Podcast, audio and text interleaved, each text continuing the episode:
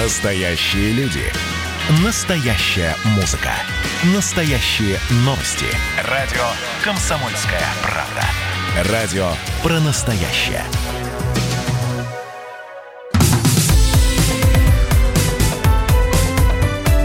Как дела, Россия? Ватсап-страна! Сейчас мы будем где-то на границе России и Беларуси находиться, потому что э, именно об истории, которая наделала много шума, мы начнем с вами разговор. Конечно, хотелось бы услышать ваше мнение, что происходит, и э, ваша оценка происходящего важна и интересна. Поэтому еще раз присылайте свои сообщения. А на данный момент посла России в Беларуси Дмитрия Мезенцева вызвали в Министерство иностранных дел республики по делу о задержанных накануне россиянах. Встреча вроде как согласована на первую половину дня, но вот до сих пор непонятно, она состоялась или нет. В любом случае, если будет какая-то свежая инф- э, оперативная информация, будем вас информировать э, и сообщать вам об этом. Задержанные в Беларуси бойцы частной военной компании начали давать показания. Об этом сообщил госсекретарь Совета безопасности Беларуси Андрей Равков. По его словам, проводится проверка, возбуждено уголовное дело о подготовке теракта. На э, встрече э, в, в центре избиркоме, куда Равков прибыл, там, кстати, состоялась встреча нынешнего президента Беларуси Александра Лукашенко с кандидатами в президенты Беларуси. Я напоминаю, что предвыборная гонка сейчас э, в этой стране входит в свою завершающую стадию. И вот на этой встрече рассказали о подготовке в России, я цитирую, новых группировок для провокации – вот э, такой формат встречи был. Об этом тоже сообщил один из кандидатов в президенты Беларуси Сергей Черечей. Кандидатов в президенты в Беларуси на срочном заседании Центра избиркома предупредили о возможных провокациях во время митинга. Ну а теперь давайте по фактам, которые есть. Итак, Беларусь, соседнее государство. Накануне произошло задержание 33 граждан – все ли они являются гражданами Российской Федерации или нет, но говорят, что большинство из них это граждане с российскими паспортами. Все они или часть из них являются якобы сотрудниками частной военной компании. Называется в, час, э, в том числе частная военная компания «Вагнер». По данным белорусской стороны, в санатории под Минском были задержаны 32 человека. И вот здесь данные разнятся, потому что по одной информации 33 человека, по другой информации 32 человека. Еще потом говорят, что было задержание на юге Беларуси. И сейчас сообщается о том, что это лишь малая часть тех самых представителей ЧВК, частной военной компании и вообще на территории страны якобы находится до 200 человек. Президент Беларуси Александр Лукашенко потребовал обратиться в российские компетентные органы за разъяснениями. Пока Москва комментариев не дает. Обнаружено ли оружие? Вот здесь уже вопрос пришел. Оружие не обнаружено. Э, просто задержание произошло, ибо подозрительная группа людей. У них ручная кладь, даже непонятно, являлась ли э, Беларусь конечной точкой или была все-таки точкой транзита, а вот эти вот люди задержанные, они отправлялись в совершенно другую сторону э, или в, в другую часть света, в другую страну. А в Беларуси просто находились, ну, я не знаю, для того, чтобы вот, может быть, собраться, а может быть, это как раз точка транзита была. Далее совершенно все непонятно, потому что разные телеграм-каналы, но мы будем основываться все-таки на официальных позициях, которые через официальные информационные агентства оглашаются, доводятся до сведения, потому что по телеграм-каналам чего только не пишут. И кто эти люди, и фамилии, причем разные телеграм-каналы, разные фамилии приводят. Что это за люди, что они делали. Э, многие дают сейчас не имея какой-то дополнительной информации, а фактически вся информация, которая есть сейчас в наличии, я вам ее рассказал. Дальше начинаются придумывания, додумывания, что будет, что это э, политическая игра, это какой-то э, оперативный ход для каких-либо последующих событий. Э, действительно ли, э, что э, эти люди и находились в Беларуси, и должны там были находиться до выборов? В общем, дальше идут домыслы, слухи, о которых можно, конечно, говорить, но которые не имеют ни документального, ни каких-либо других видео, аудио свидетельств. Додумывать можно все, что угодно. Давайте мы будем сейчас наблюдать за тем, что происходить будет. Я чувствую, что ближайшие дни Хотя даже я считаю, что информация какая-то свежая будет в ближайшие часы поступать, тем более, что очень хочется понять, что скажут Дмитрию Мезенцеву, послу России в Беларуси, на вот этой вот встрече в МИДе. Э, непонятно, какие показания дают россияне. То есть, когда дают показания, знаете, не хватает только слова «признательный». Но если признаваться, значит признать свою вину. Дают показания, что они делают и куда они направляются. Хорошо, опять же, дождемся информации, которая будет, и расскажем вам об этом. Госсекретарь э, Совета Безопасности Беларуси пока лишь заявил о том, что заведено уголовное дело о подготовке теракта. Есть ли факты о том, что люди, находящиеся в Беларуси, подготавливали теракт? До средств массовой информации подобные, информ... подобные факты не доносились.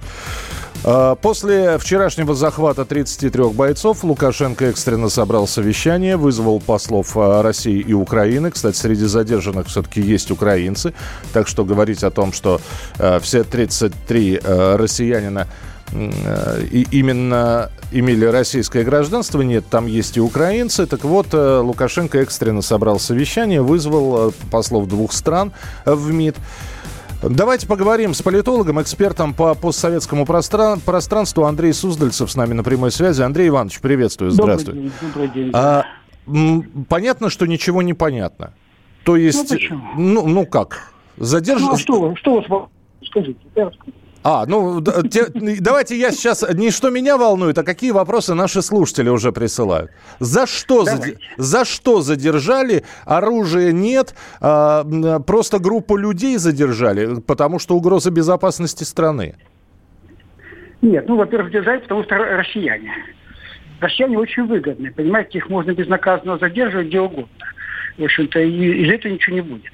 А, а если сказать без шутки, то очень нужны были доказательства вмешательства России, внутренние дела Беларуси и вмешательства в выборы. Вот эти вы помните, как вот с 16 года нас терзают американцы, что мы вмешиваемся в выборы в США, вот такую же, точно такая зеркальная политика проводила все эти вот предвыборную кампанию Лукашенко.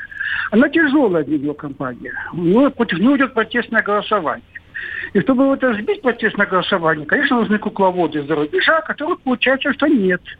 А вот Макей, известный министр иностранных дел, бедолага бегает по Европе и всем говорит, что вот Россия нас вот делает Крым-2. А его говорят, давай доказательства. Угу. И вы знаете, что любопытно? Вот последние два месяца вот в медиапространстве Беларуси просто ну, захлестнули сливы, информация о том, что готовится провокация и так далее и тому подобное. Какие-то письма каких-то этих ОМОНовцев, каких-то спецслужб. В общем-то, тут трудно понять, где работа спецслужб, где вот люди действительно пишут, не хочется осилять собственный народ. Но мы ожидали нечто подобное. Но вы знаете, сыграла свою роль такая вот какая-то вот, я вот, простите, в радиослово скажу, такое жлобство. Угу. Понимаете, потому что в такой ситуации создать какую-то реальную провокацию очень тяжело. Все болтают языками, нужны деньги. Понимаете, ну, утаить сложно. А тут мимо проезжает транзитная группа, ЧВК МАР, Донецкая, в общем-то, едут охранники, это, естественно, не полевые, э, так сказать, бойцы. Едут охранники, судя по всему, или в Ливию, или в Судан. Используют Минск э, как хаб на европейские хабы и дальше на Африку, там или турецкие. Милое дело. Они же, обратите внимание, они даже охранение не выставили. Не пришли, просто они, они ехали без, без ничего. Мы тоже в этом говорили, потому что. Угу. Вот, сейчас их там уже, конечно, колят, там уже госсекретарь США сказал, что там под пытками они объявили о том, что там собирались сделать эволюцию, там в их составе снайперы, подрывники и так далее. У нас то полминутки, да, у, у нас полминутки, скажите, э, то есть эти 33 человека, это на данный момент предвыборная разменная карта? Ну, это стягивание России, это торг людьми. Сейчас Лукашенко выставит, э, Россия должна быть объявлена вмешательство, она, может быть, санкции за это поставит даже. В общем, сказать, это, да, против России очень серьезно. А Лукашенко, он защитник государства, получается, от того, чтобы там вот вторжение, понимаете, то есть такая штука. Я понял, да. Андрей Иванович, спасибо за комментарий. Э, коротко, но по делу, что называется. Андрей Суздальцев, политолог, эксперт по постсоветскому пространству. Мы к этой теме обязательно будем возвращаться. Что вы думаете? товарищи слушатели, граждане слушатели. 8 9 6 7 200 ровно 9702. 8 9 6 7 200 ровно 9702. Как дела, Россия? Ватсап-страна!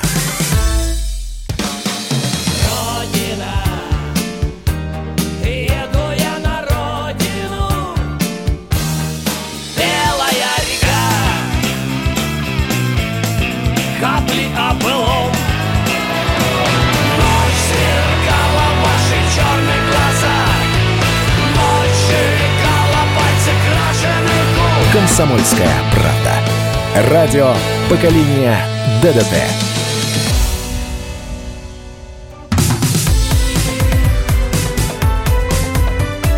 Как дела, Россия? Ватсап-страна! А мы продолжаем. Давайте про коронавирус поговорим. Число заразившихся, людей, переболевших, э, тех, у кого выявлен COVID-19 в мире, уже превысило 17 миллионов человек. Об этом сообщает университет Джона Хопкинса. Наши ученые тоже не сидят сложа руки. Ученые э, Санкт-Петербургского университета предрекают э, вторую волну коронавируса в начале учебного года. Иногородние студенты, которые к сентябрю вернутся в крупные города, Москву, Санкт-Петербург, но могут спровоцировать новую вспышку, а, которая даже дата сейчас известна. Планируется вот, знаете, хочется сплюнуть, чтобы не сглазить, чтобы этого не было. С 10 по 14 сентября. Говорят, что количество заражений в крупных городах, куда вернутся студенты и начнут обучение, может вырасти на 10-15%. А, правда, ожидаемая в начале осени вторая волна COVID-19, если это можно называть второй волной, будет не такой уже массовой. На прямой связи директор научного информационного центра по профилактике и лечению вирусных инфекций, кандидат медицинских наук Георгий Викулов. Э, Георгий Христович, здравствуйте.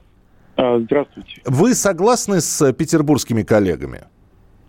Ну, что значит я согласен? Во-первых, никто не, ничего не, предрек, не предрекает, а это речь идет о прогнозировании. Про, прогноз, да, ну, хорошо. А, а, во-вторых, э, речь идет не только о прогнозе, никто точных дат э, не может так сказать с такой точностью. У нас прогноз погоды на две недели не всегда точно а, сообщают. Это второе. Третье, что касается подъема заболеваемости, возможного сезонного в осенне-зимний период, и в том числе возможной второй волны, понимаете, это опять мы бежим впереди в паровозе. У нас еще не закончилась первая волна а, пандемии. Пандемия продолжается, потому что в планетарном масштабе мы пока еще не, не прошли точку плато, а, мы видим количество новых случаев, к сожалению, пока еще достаточно большое и бьет рекорды. Следующий момент очень важный, чтобы подчеркнуть. Да, для коронавирусной инфекции прогнозируется подъем заболеваемости в осенне-зимний период. Когда точно это будет, э, никто не может э, с такой точностью по датам это э, сказать, но важно подчеркнуть, что на самом деле не только иногородние студенты вернутся в крупные города-миллионники, и не только это Москва и Санкт-Петербург, у нас есть студенты в других городах, в Новосибирске много учатся студентов, в том числе из-за рубежа. Красноярск, Екатеринбург, Красноярск, да, здесь да. многие перечисляются как раз города, да. Да, в Томске э, очень много университетов. Важно подчеркнуть, что иностранцы из других стран должны э, запланировали вернуться. И сейчас даже правительство разрабатывает электронную систему э, образования, то есть чтобы э, те иностранцы, которые не смогут вернуться по объективным причинам, ввиду э, отсутствия открытых границ или в связи с эпидемиологической ситуацией, смогут продолжить обучение дистанционное, не потеряв, соответственно, э, возможности проходить это обучение. Угу. Поэтому, к сожалению, и еще один последний аспект очень важный, это не только нарушение самоизоляции, а э, туристы, которые сейчас полетят в страны, которые э, с 1 августа планируются к открытию, могут э, э, вернуться, в том числе принеся инфекцию, потому что мы помним, что первые случаи в России COVID-19 были связаны именно с, туристическим потоком. И это вызывает опасения, потому что периодически говорят, что среди выявленных, ежедневно выявляемых людей с COVID-19, треть примерно бессимптомники так называемые от 30 до 50 процентов э, бессимптомные или малосимптомные носители, то есть они не имеют жалоб клинических симптомов, но у них может выделяться активный вирус, который может передаваться восприимчивым людям. То есть они сами практически, а, можно сказать, переносят это в малосимптомной форме, слабо болеют, не имеют осложнений, а при этом они могут заражать других людей, и э, среди малосимптомных носителей очень много детей. И они могут заражать членов семьи, там, бабушек и дедушек, родителей, которые могут оказаться в группе риска, там, с сахарным диабетом, с гипертонической болезнью, с ишемической болезнью сердца. Таких у нас пациентов очень много в России, потому что Россия в первом месте занимает в Европе по количеству инфарктов и инсультов, угу. между прочим. В общем, э, подведя э, резюме такое небольшое, черто под вашими словами, Георгий Христович, бдительность и еще раз бдительность. Да, конечно, нужно очень внимательно подойти э, к выбору э, места отдыха и очень и подумать не только о себе, но и о своих близких. Спасибо большое. Георгий Викулов был с нами на прямой связи, директор научно-информационного центра по профилактике и лечению вирусных инфекций, кандидат медицинских наук. Как дела, Россия? Ватсап-страна! Чтобы далеко от коронавируса не уходить, один из интереснейших случаев я вам расскажу. Их вообще много поступает каждый день из серии курьезов, но здесь про коронавирус начали говорить. И вот э, в Самаре футбольного болельщика наказали за то, что не соблюдал масочный режим на стадионе ну, казалось бы, да, вот нашли такого болельщика Дмитрия Мартынова. И приговор 18 месяцев отлучения от спортивных мероприятий плюс штраф 10 тысяч рублей. Сам Мартынов с таким приговором не согласен. Прошел на стадион я в маске. Уже в чаше стадиона, поскольку было жарко, я ее снял совсем, убрал э, в карман. Где-то на 15 минуте произошло первое замечание стюарда касаемо маски. Я ее надел и с тех пор с лица не снимал. В общем, она всегда была на лице, просто ну не так, как этого требует, наверное, регламент. После матча был задержан с формулировкой, что был без маски. Через два дня был составлен протокол о задержании, то есть 2031 часть 3. Это грубое нарушение правил поведения на спортивных объектах был суд. Обвиняли меня конкретно в том, что я угрожал жизни и здоровью окружающих и не выполнял указания стюардов. У меня было три свидетеля, что я выполнял указания стюардов, сразу ее надевал. И плюс я приложил еще отрицательный тест на коронавирус. Несмотря на то, что один из моих свидетелей был тот самый стюард, который на фото делал мне замечание, и он подтвердил, что я это замечание выполнил, судья Макеев, тем не менее, вынес такой приговор. Ну, в общем, не согласен Дмитрий. И 10 тысяч жалко отдавать, да еще и 18 месяцев, э, полтора года отлучения от спортивных мероприятий, на футбол не сходить. И э, более того, Дмитрий намерен обжаловать приговор, э, нанял адвоката, и адвокат Дмитрия Павел Паулов тоже с решением суда не согласен. Вот что он рассказал «Комсомольской правде». Ну, я считаю, что это вообще неадекватное применение данной статьи, поскольку у нас есть противоречащая ей коллизионная норма, которая подразумевает запрет нахождения на стадионе с частичным или полным скрытием лица. У нас люди получают запрет на посещение стадиона, когда люди находились на стадионе в масках. Сейчас закончится карантин. Как мы с вами будем ходить на футбол, если у кого-то останется фобия? Э, интересная история разворачивается. Апелляция сейчас готовится на решение суда, но останется ли приговор отлучение от футбола и от спортивных мероприятий 10 тысяч рублей штрафа в силе или нет, покажет время. Мы к этой истории, если будет свежая информация, обязательно вернемся. Небольшая музыкальная пауза, после чего продолжим программу WhatsApp «Страна» 8967 200 ровно 9702. Это для ваших сообщений текстовых и голосовых.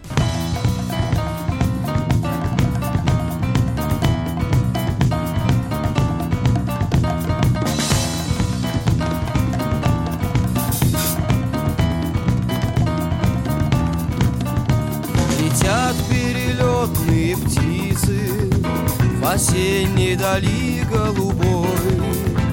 Летят они в жаркие страны А я остаюсь с тобой. А я остаюсь с тобою Родная навеки страна. Не нужен мне берег турецкий И Африка мне не нужна. Не нужен мне берег турецкий И Африка мне не нужна Немало я стран перевидел Шагая с винтовкой в руке. Но не было большей печали Чем жить от тебя вдалеке. Немало я дум передумал С друзьями в далеком краю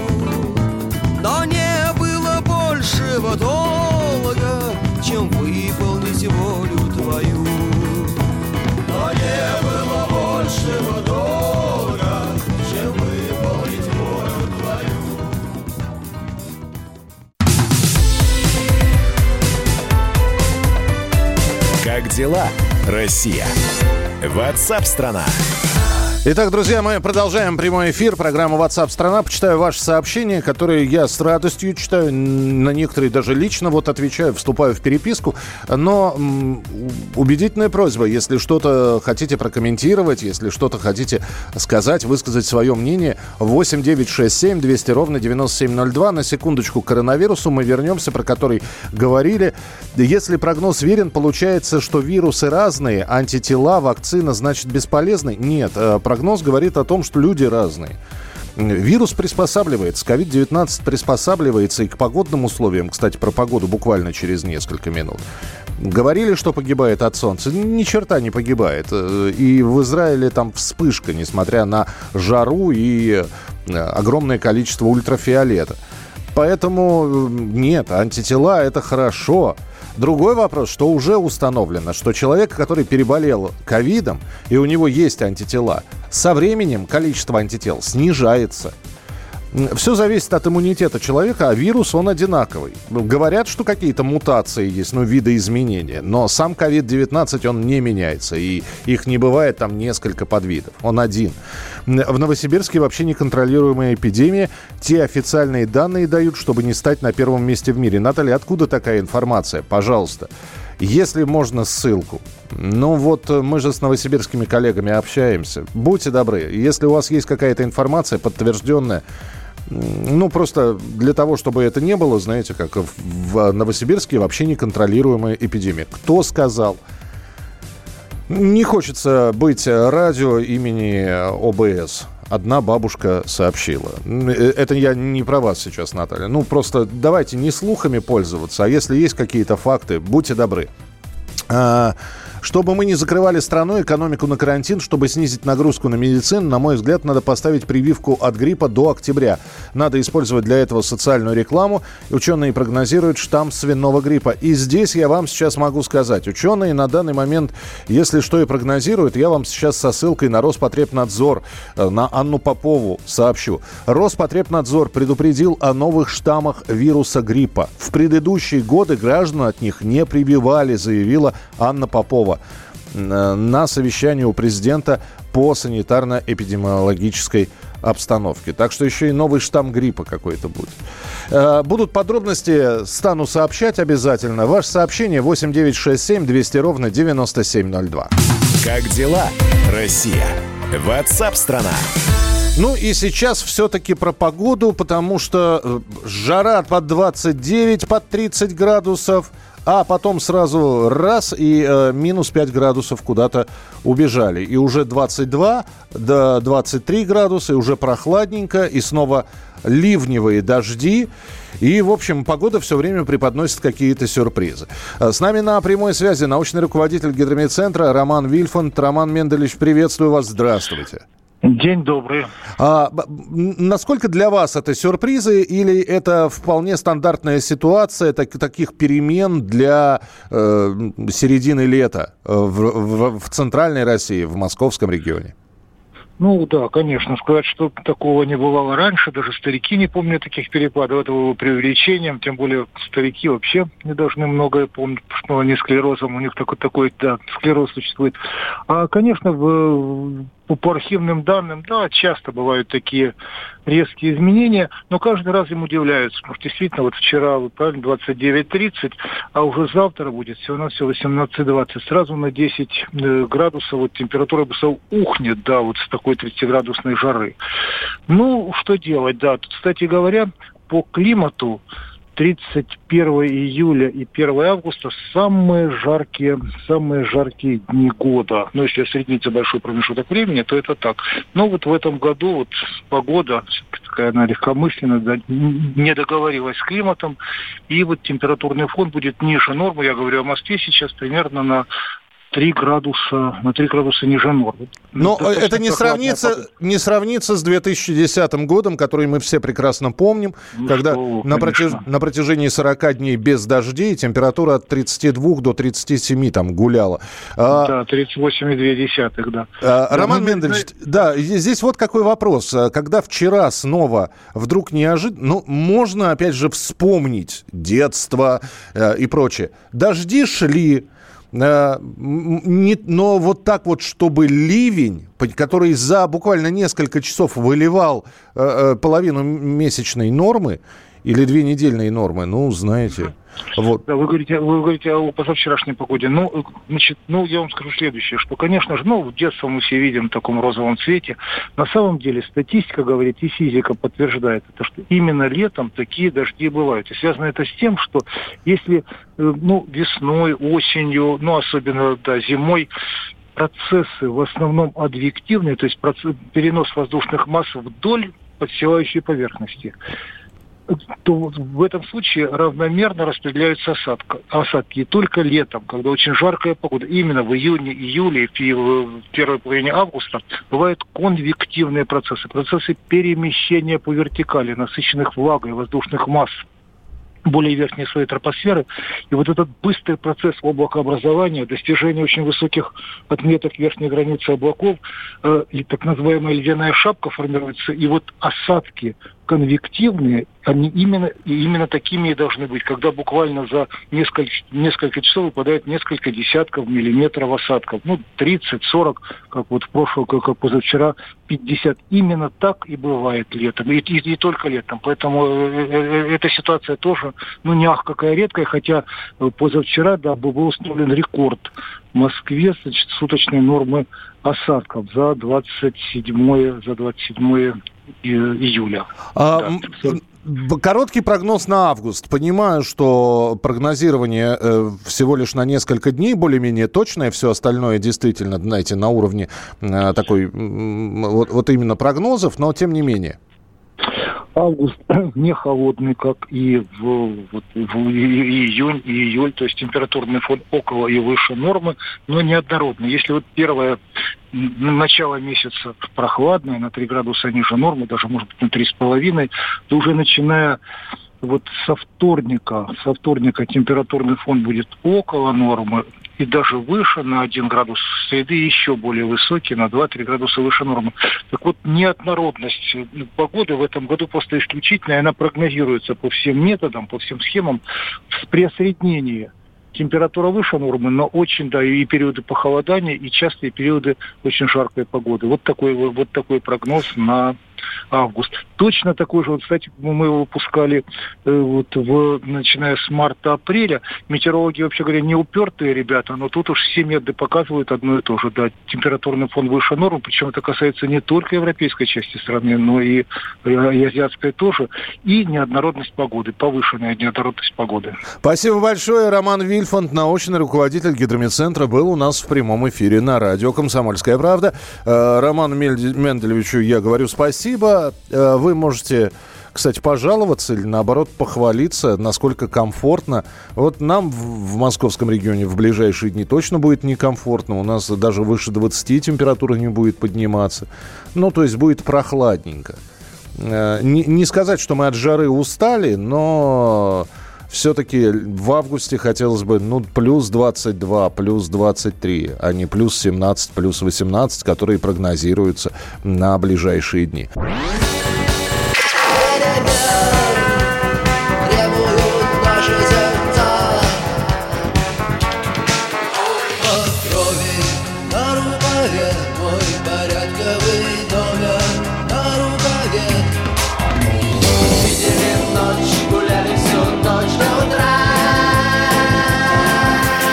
«Комсомольская правда». Радио поколения кино.